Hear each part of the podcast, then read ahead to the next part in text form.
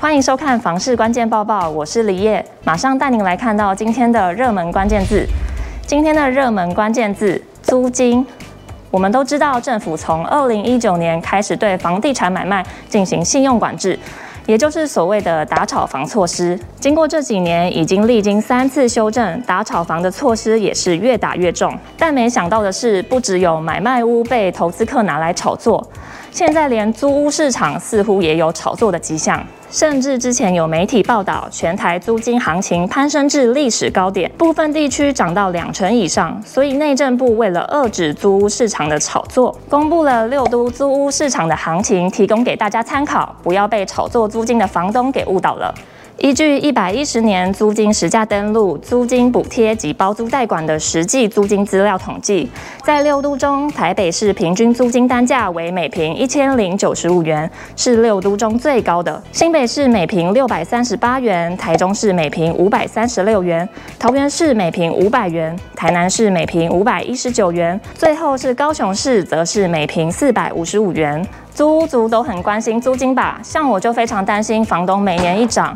除了不租之外，好像也没有别的办法。又或者是打开租屋网站，看到喜欢的物件，可是租金都高得吓人，也不知道到底有没有符合行情呢？所以住宅租屋形态多样，不同租屋类型、出租形态、屋况及设备等，其租金价格都会有所差异。租房子还是要多方参考，别把租屋市场也炒作起来了。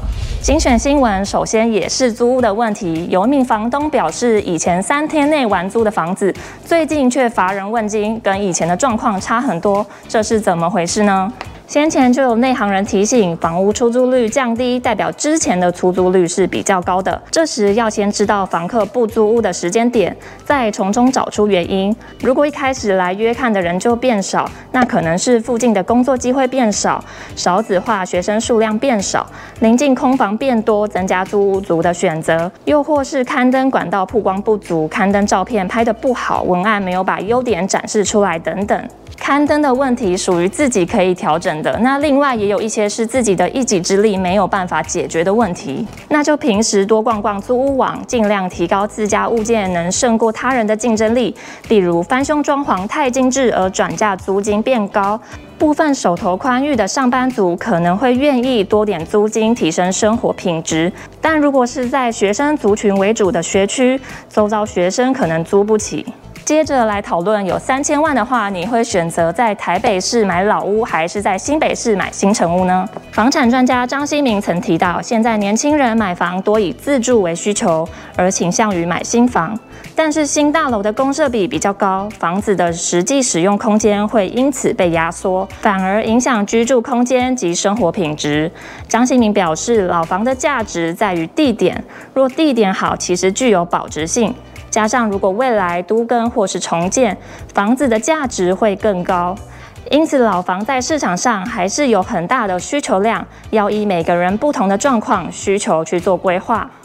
最后来看到高房价时代，让很多消费者出手的时候犹豫了，甚至出现等待房价下跌再买的言论。对此，就有房产专家认为，等待房价下跌是一个假议题。房价会不会下跌？眼下没有任何一个号称专家的能够给一个肯定的答案。专家也提到，若是真的会跌，也可能是五年、十年之后。与其痴痴的等，不如早买早享受人生。况且人生有多少个十年可以让你一直等呢？一般民众房子越早买，一颗悬在半空中的心也就定下来了。找房看房这件事也就告一段落。可以将所有的心思拿来拼事业、学习，或是多陪陪家人，这都比空等房价下跌更有意义。又到了买房卖房，我想问，有网友在社团中发问：车道户会有人买来自住吗？有没有什么缺点？未来转手会不会比较难？底下网友就说啦，车道户可能会有噪音、风水格局、废气排放、转手价差的问题。而有些建案会因为车道高度问题吃掉一些车道户的高度，也有网友提醒，你现在担心的也很有可能是未来买家看房的疑虑。不过也有人是认为便宜就好，低于行情还是会有人买。以上就是今天的房市关键报报。如果想看更多的相关新闻，记得打开资讯栏里面的链接，也别忘了在留言区留下你的想法。我们下次见。